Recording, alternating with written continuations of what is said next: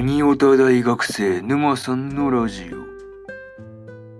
どうも沼さんです、えー今回ですね、えードラゴンクエスト大の大冒険の第14話の感想ですね、えーこちらを語っていこうと思いますんで、えー気軽に気軽にね聞いていってください。というわけでね、早速感想から入っていくわけですが、えーまず一つ目ですね、えー信号弾を打ち上げようというところで、えーレオナとね、まあ、連絡を取るために信号弾を上げるというね、えーバダクの提案で、えー神殿へ戻るというわけですが、えーまあ、信号弾がある場所っていうのは、その瓦礫でね、あの埋まってしまっているというところで、まあ、そこにね、あの大が火炎大地山を打ち込むという話で、えーまあ、まあまあ、むちゃくちゃなね、あの信号弾に結果的になってしまったわけですが、まあ、そのことに関してですね、あの、ポップがね、あの、足でつっつきながらね、あの、大に小言言ってるのがすごいね、なんて言うんだろう、くすりとね、あの、笑える感じの光景だったかなというふうにね、思ったりしております。はい。いやー、なんて言うんだろうね、まあ、なんていうの、あの、火炎大地団のね、あの、後の、あの、ヒャドを使って氷結大地なんですよね。あれ、確か、なんか、ああいうのいいよね。そうそうそうそうそう。なんかアニオ、ああれ確かあれですよね。あの原作にないやつですよね。そうそう。確か原作なかったよね。なんか氷結大事じゃんとか、そんなんなかったなっていうふうなことを、なんか思いな、思いま、思、思、思、思、思いましたね。うん。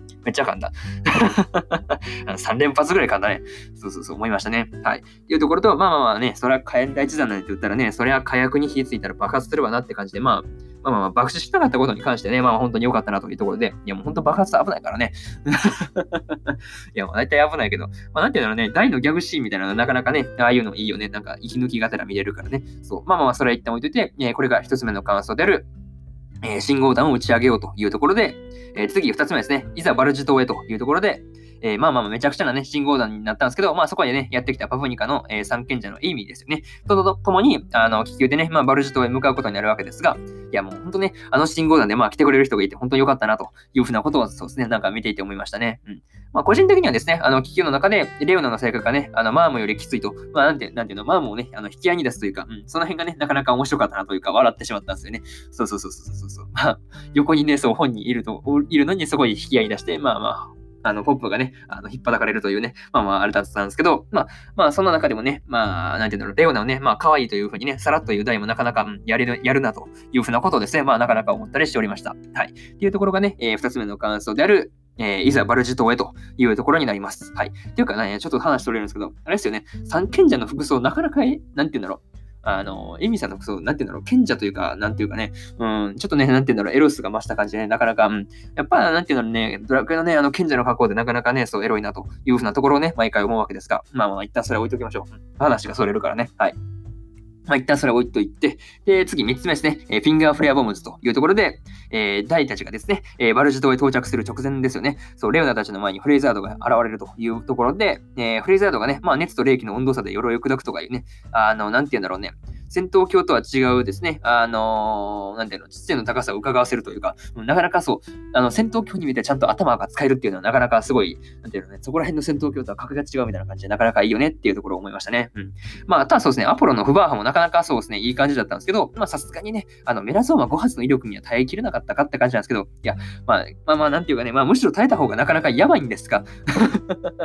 いや、まあ、耐えた方がやばいんですけど、いや、まあまあ、まあ、さすがにね、耐えきれない方がなかなかいいんですけど、まあ、まあまあ、一旦それ置いておきましょう。話がややこしくなってきた。何話してんだっけ？そうそうそうそう。まあね、そう、なかなか、そう、不安派もなかなかバリアっぽくて、なんかかっこいいよね、あれね。そうそうそうそうそう。あのゲームだとね、あの、ブレス系のね、威力を和らげるって感じなんですけど、なかなかいいっすよね。ああいうバリア系として使えるのはいいよなっていうのを思いました。はい。あとはそうですね、あの、フレイザードのね、あの、戦場では弱肉強食みたいなね、うんああいうスタイル結構ごもっともというか、うん、その辺がね、すごいごもっともだなというふうな感じをね、まあ、受けた印象でしたね。はい。いや、もう本当フレイザードのね、あれがよくキャラが現れてるシーンだったなというふうなところです。はい。えーこれがね、え3つ目の感想である、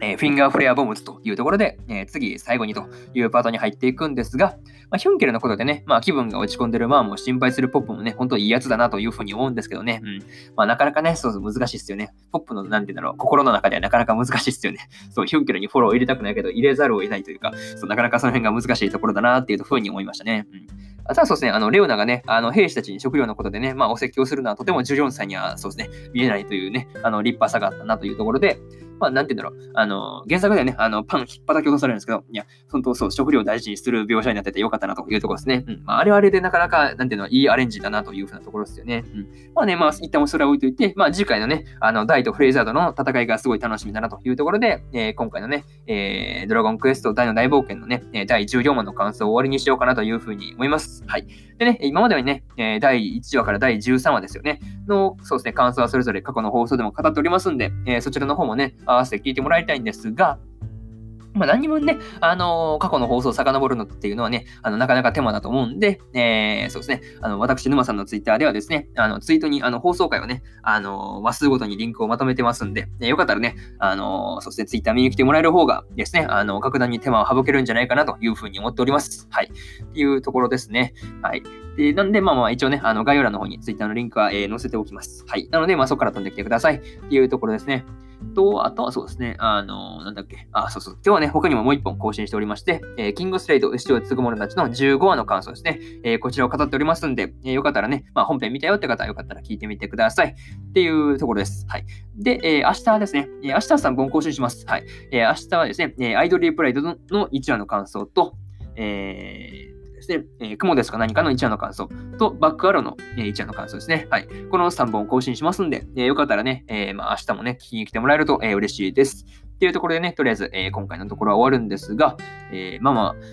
そうだな、何の話しようとしたっけ？あ他にもね、そう、アニメのね、あの、まあ、一応2020夏アニメからですね、まあ、各あの、えー、そうですね、各アニメのね、あの、1話ごとに、ね、の感想を喋ってますんで、まあ、そっちの方も聞いてもらいたいんですが、まあ、ツイッターではね、時々、あの、フリート機能を使ってまとめてるんで、えー、まあまあ、そういう点でもね、あの、そうですね、フリートのところ、まあ、フリートというか、ツイッターのところね、見て、見て、見に聞いてもらえると嬉しいですっていう、まあ、お話です。はい。ですね、こんな感じで終わります。えー、以上、沼さんでした。それでね、皆さん、良い一日をお過ごしください。